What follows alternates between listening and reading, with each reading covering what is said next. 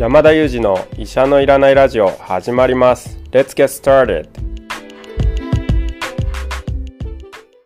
この番組はニューヨーク在住の医師山田裕二先生に健康にまつわる情報を質問し医者のいらない状態を医者と一緒に実現しようという矛盾した番組です。進行役は新里ゆり子が務めます。聞きたいテーマや質問はウェブマガジンミモレでの山田裕二先生の連載コーナーへお寄せください。感想はハッシュタグ医者のいらないラジオでツイッターでつぶやいていただければと思います。本日もよろしくお願いいたします。お願いします。よろしくお願いします。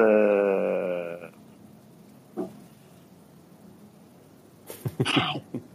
いですね。先生ちょっと変えましたねご挨拶。いやそうなんですよ。いつも聞いてて真ん中の「お願いします」がちっちゃいなと思って。一人だけ元気がない感じになって。だって新里さんなんて一言一言気持ちを込めて「はい。ミモレ」だったら「ミモレ」を思い浮かべて山田裕二先生っていう時は白衣の私の写真を思い浮かべて 気持ちを込めているのに私の「お願いします」がすごいなんかこうやる気がない感じがしてしまってちょっと元気出していきたいなと思ったんですね。ありがとうございます。でも先生は実はですね、この収録の前にも働かれて、かつ授業も受けられてるわけですから、ちょっとぐらい元気がないのは当たり前ですよね。そうですねかつもうジムにも行っちゃってるという もうもう、三重奏です 体はクタクタじゃないですか。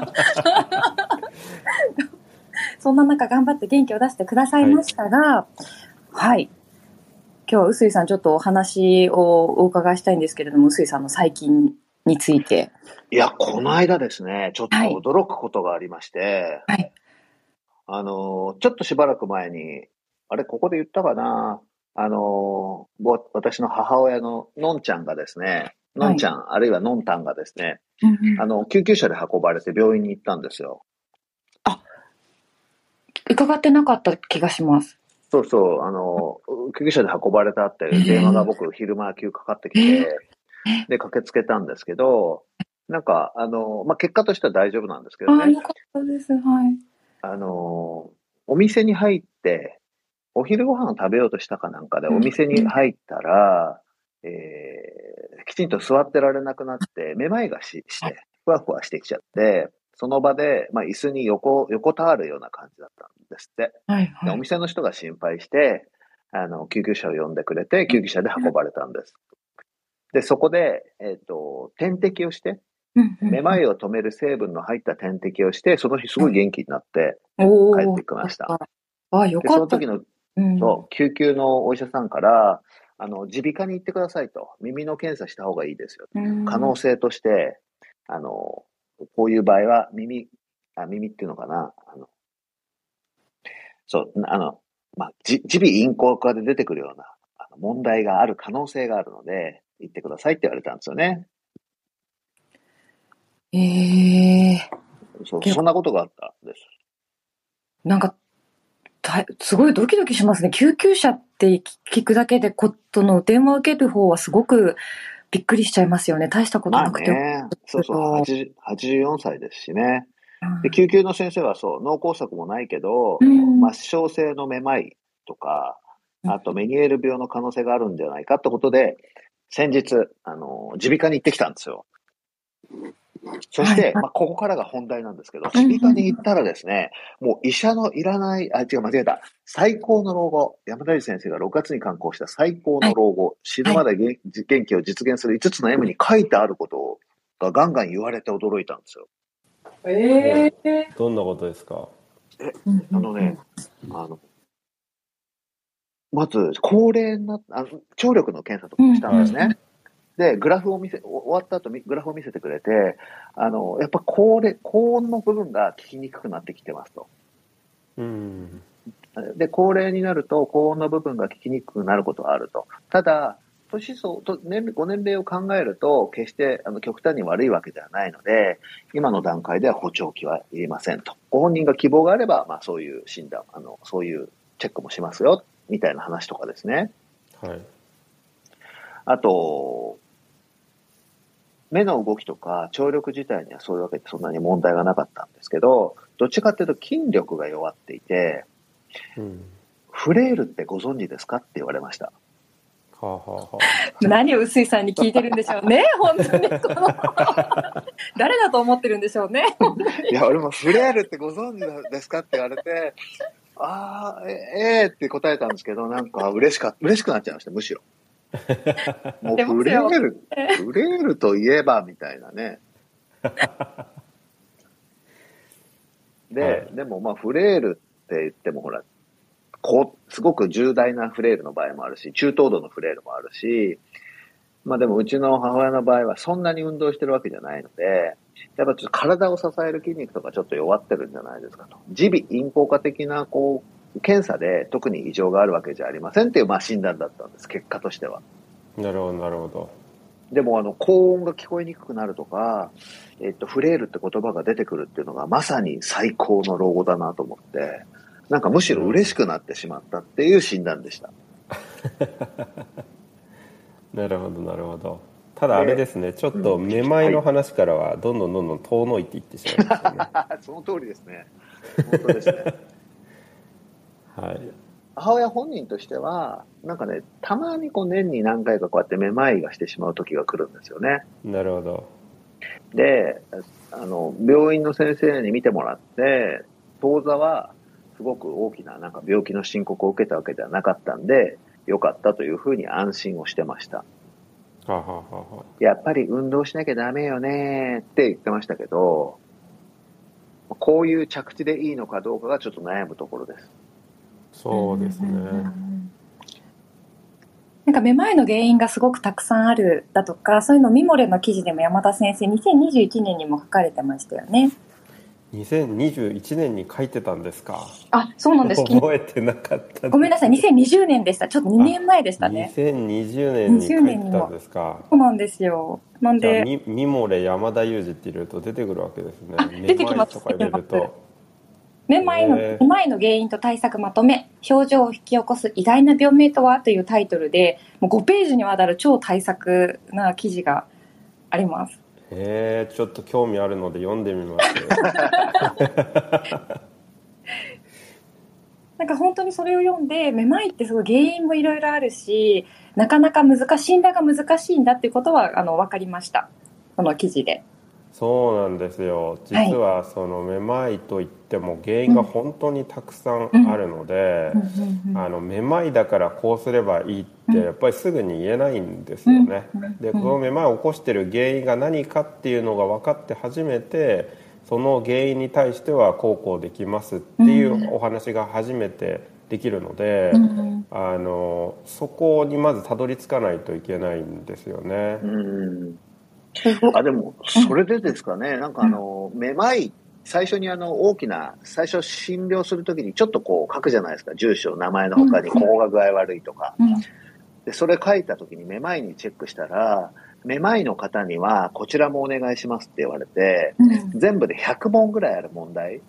問題っていうのかな、アンケートを渡されて、えっと、めまいの、めまいが起きたときにあった症状について、それとか、その時じゃなくて普段ある症状について教えてくださいみたいな話で、はいはい、体全体に力が入らなくなるとか、目の奥の方が痛くなるとか、そういうチェックリストをもらってですね、これいちいちのんちゃん自分で書いて読むのできないんで僕が読んで、どうよって答えさせるみたいなやつをすごくやりました。ああなるほど。それ多分原因が本当に多岐にわたるからでしょうね。古典的にはその最初の出発地点は、そのめまいと表現している症状が実際どんなものかっていうのをまず明らかにするっていうのが古典的な出発点であの私が今記事を見ていたらゴッホがメニエール病だったとかなんかちょっと資料深いことも書いてたりするんですけど、うん、なんかそのゴッホの絵みたいな感じでこうぐるぐるぐるぐる回っているような感じで視界がこう回転してしまうような、まあ、そういうものをめまいと表現する人もいれば例えばふわふわしたような感じっていうのをめまいと表現する人もいればあるいは意識を失いそうになった立ちくらみがした目の前が真っ暗になった倒れそうになった、まあ、こういう症状をめまいと表現する人もいれば逆に景色は全然あの回ってもいないんだけれども自分の頭とか体がフラフラするっていうのをめまいという人もいるんですよね。でそれぞれでやっぱり考えなきゃいけないことが違うのでまずそもそもこの方がめまいと表現しているその症状って何なのかっていうのがまあ大体、まあ、古典的には出発点にななるんですよね。なるほどな。いや、でもそこが難しいですよね。今回話してて分かったんですけど、やっぱこう、ふわっとしてるっていう言い方を本人はするんですけど、うん、いや、このふわってどういうことなのっていうのが、まあ、よく分かんないっていうか、そうですね。多分そのふわの方はあのコーヒーカップみたいなぐるぐるじゃなくて、フラフラなんですよねきっと、でそれが体がフラフラなのか景色がフラフラなのかは定かではないんですけどあのぐるぐる回るようなものではきっとないんですよね。はいそうなんですだ本人が感じてる症状を、まあ、特定させるってことのこう難しさ、言語化する能力も人によってだいぶ違いますし。いや、本当ですよね。ねえ、あんまり覚えてなかった。うちののんちゃんなんか、こう、もう、喉元すぐるとすぐ暑さ忘れちゃうんで、全然覚えてないんですよね。そうですよね、そうするとこう私たち医師は比重を少し変えてもう少し周りの周辺情報例えばご本人の様子を観察していた人が何を目撃したかとかあとはもうちょっと診察の比重を増やすとか、検査に重きを置いたりとか、まあ、そういうより客観的な情報に重きを置いて情報収集をするようにちょっとシフトチェンジするんですよね。なるほどでシフトチェンジして、まあ、完全にきれいに特定できなくても一番近しい原因を、まあ、仮定するって感じですか？そうですね。でもう一つは救急車で運ばれた時っていうのはですね実はその救急車で運ばれた先で働いている医師の役割は必ずしもですね実は診断を特定することではなかったりするんですよね。ここがちょっと運ばれた側の家族と医師側で意識がずれがあることもあるのでちょっとあらかじめ知っておいていただくといいのかなと思うんですけれど救急車で運ばれた先の救急外来という場所は普段から救急の患者さんであふれる場所なんですね。でここで丁寧にしかも1回出会ったきりで診断をするってなかなか難しいことなんです。でその場所の役割っていうのは要するに命に関わるような病気がないかあるいは入院して治療しなきゃいけないような病気がないかを判別するだけっていう、まあ、そこにこうもう焦点を当てていてそうじゃない。つまり家に帰れると判断されたら診断は必ずしも必要ないっていう考え方なんですよね。ですので救急外来ではですねその後例えば耳鼻科に行ってくださいとか内科の外来に後日かかってくださいと言って要するにそこで診断を受けてくださいと、まあ、そこで完結する話なんですよね。で診断ってよく病院に行けばすぐ診断がつくだろうと思っていらっしゃる方もいるんですけど実はですね、まあ、初回の受診だけで診断つかないっていうこともよくあってですね。でその代わり時間軸を使うんですよねこの日はこういう症状が出た。でも後日こういう症状も出た。あこの症状も見ればこの病気と診断できますねっていうような感じで実はこう4次元的にというか時間軸も使ってって私たち診断をすることも多いのでそういう意味でちょっと期待値の持ち方みたいなのも少し変えておかないとなんでこの医師は診断も言ってくれないんだろうとかなんでこうせっかく救急車で行ったのに診断が分かんないんだろうっていうことになっちゃうと思うんですけどちょっと実はそれぞれ役割が違っていたりするんですよね。いやわかります。わかりますが、一方でやっぱその難しさも感じますよね。あの、受ける側で、僕らはこう、毎日、毎週ね、こうやって山田先生とお話してるから、少しこう、お医者さんの立場とか、こう、役割の違いとかなんか理解してる、まあまあ理解してる方だと思うんですけど、はい。そんなにね、普段お医者さんと接することがないと、すべてを一人のお医者さんに期待しちゃったりしがちですよね。そうですよね。えーそこもでも大事な式典というか理解ででないと結局1回きりで受診を終えてしまって診断も分からないまま原因にアプローチできなくてまた繰り返してしまって結果的に入院するみたいなことになってしまって決してまあ1回で完結するものでは必ずしもなくて何回か受診する間に診断がついたりだとか適切な治療に結びつくこともあるんだっていうことは、まあ、必ず知っておいた方がいいことじゃないかなと思いますね。そうですね、はい、確かに。いや、今回まさにそれ、そうなんですよね。あの、うちのそののんちゃんのケースで言うと、救急に行って、めまいを止める薬を含んだ点滴してもらって元気になって帰れるようになりました。本人歩いて帰りましたからね。うん。あよかったよかった、ありがとうございます。で、その方のお役目終わりだし、こちらも期待値クリアしてもらってて、うんで、後日、えっ、と、耳鼻科に行って、耳鼻科的には問題ありませんと。うん。あの、結構じ、その耳鼻科の先生もいろんなこう、こういうことがあると必ず耳鼻科に来るんですけど、耳鼻科が原因じゃないことも多いんですよってことをおっしゃってました。そうですね、はい、例えば高齢者で多いものの一つで以前にも扱ったと思うんですけど起立性低血圧なんていうような病気があって、まあ、これ全然耳鼻科と関係ないんですけどご高齢の方に比較的多いんですね。例えば立ち上がる時とかあの例えばおしっこをした後とかですね、あるいは食べ物を食べた後なんかにも実は起こりやすかったりするんですけどそれで立ち上がった時に急にフラッとしてしまうみたいな、まあ、これをめまいって呼んだりすることもあるんですけど、まあ、こういうものって全然耳鼻科と関係がないのであの結局耳鼻科で問題なし内科でも問題なしと言われてどっかどこかになんかこう葬られてしまうみたいなことがよくある病名の一つなんですけど私たち例えば高齢者を専門にしている老年内科医としてはそういう病気が多いことを知ってるので、まあ、それをもう狙って検査をしたりすることがあるんですよね。そうすると見事にビンゴって言ってあ実はこれですよっていうようなお話をしたりすることもあります。ああ。でも、例えば、起立性低血圧が原因だとすると、どういう対応になるんですか？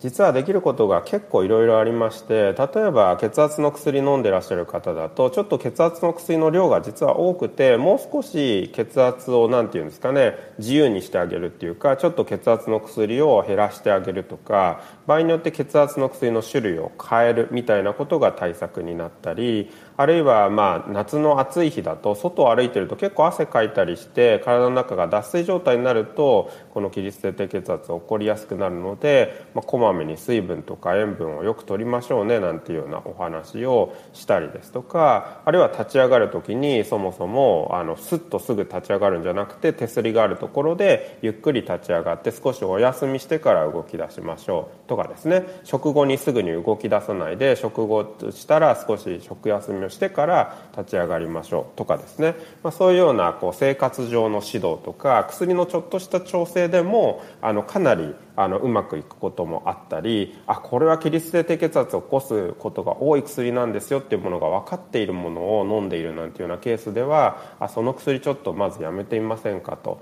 いうようなお話をすることですぐに良くなったりすることもあります、まあ、治すことが難しいこともあるんですけどあの、まあ、そういうような生活上の注意とか薬の調整でですねうまくいくことも結構あるんですよね。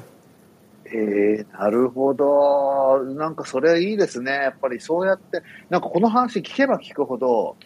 老年内科とか、総合診療の重要性を感じますね。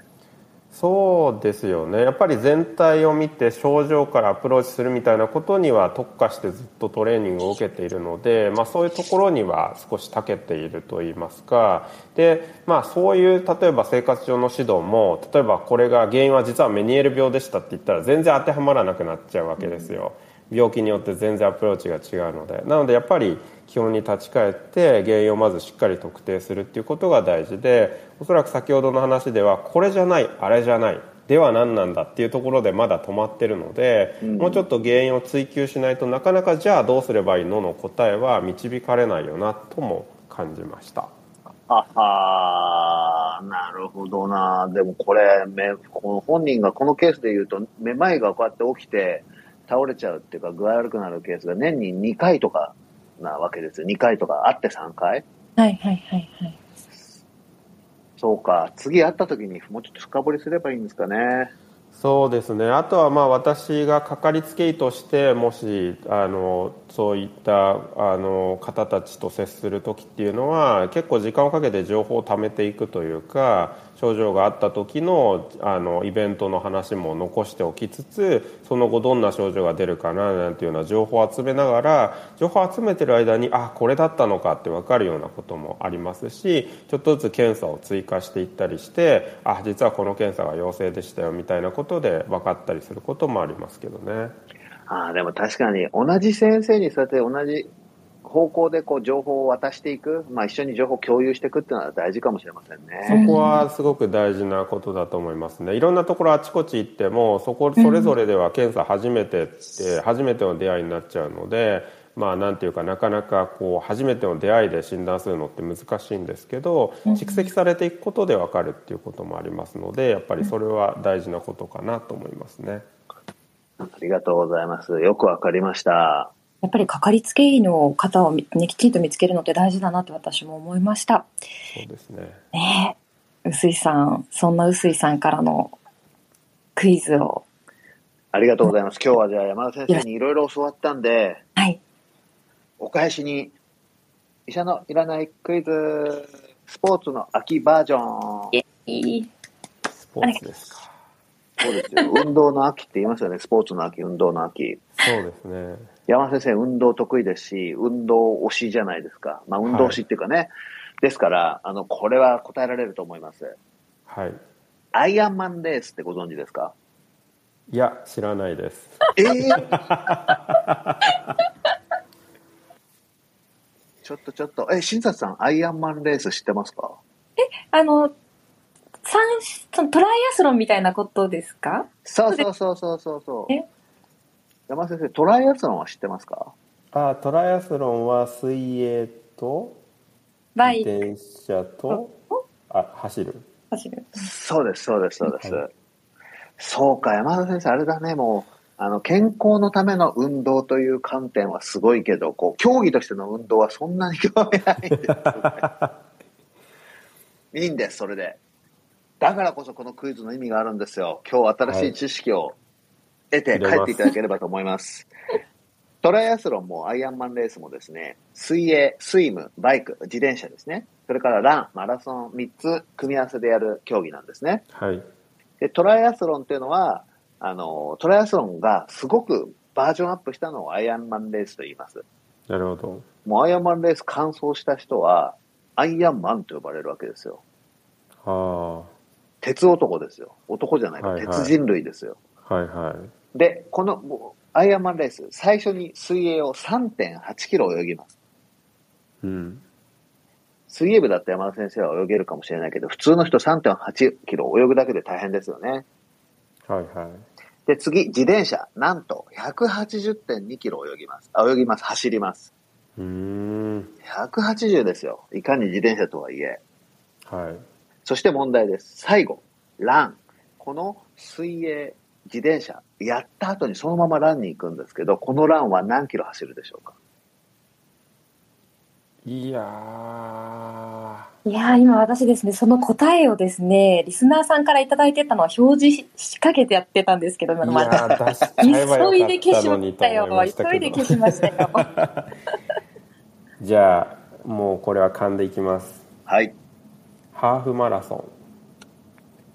ってことは、42キロの半分だから、まあ、20キロとか25キロのことを言ってますね。ブブー。なんとですね、これ正解言いますけど、最後にランは42.195キロ、まあ、約42.2キロ走フるんですよ。ルマラソン行くわけですね。そうなんですよ。なるほど。アイアンマンレース、恐ろしくないですか？すごいですね。ね、フルマラソンやるだけだって普通の人はできないですよ。相当練習しないと。いやー、すごいですね。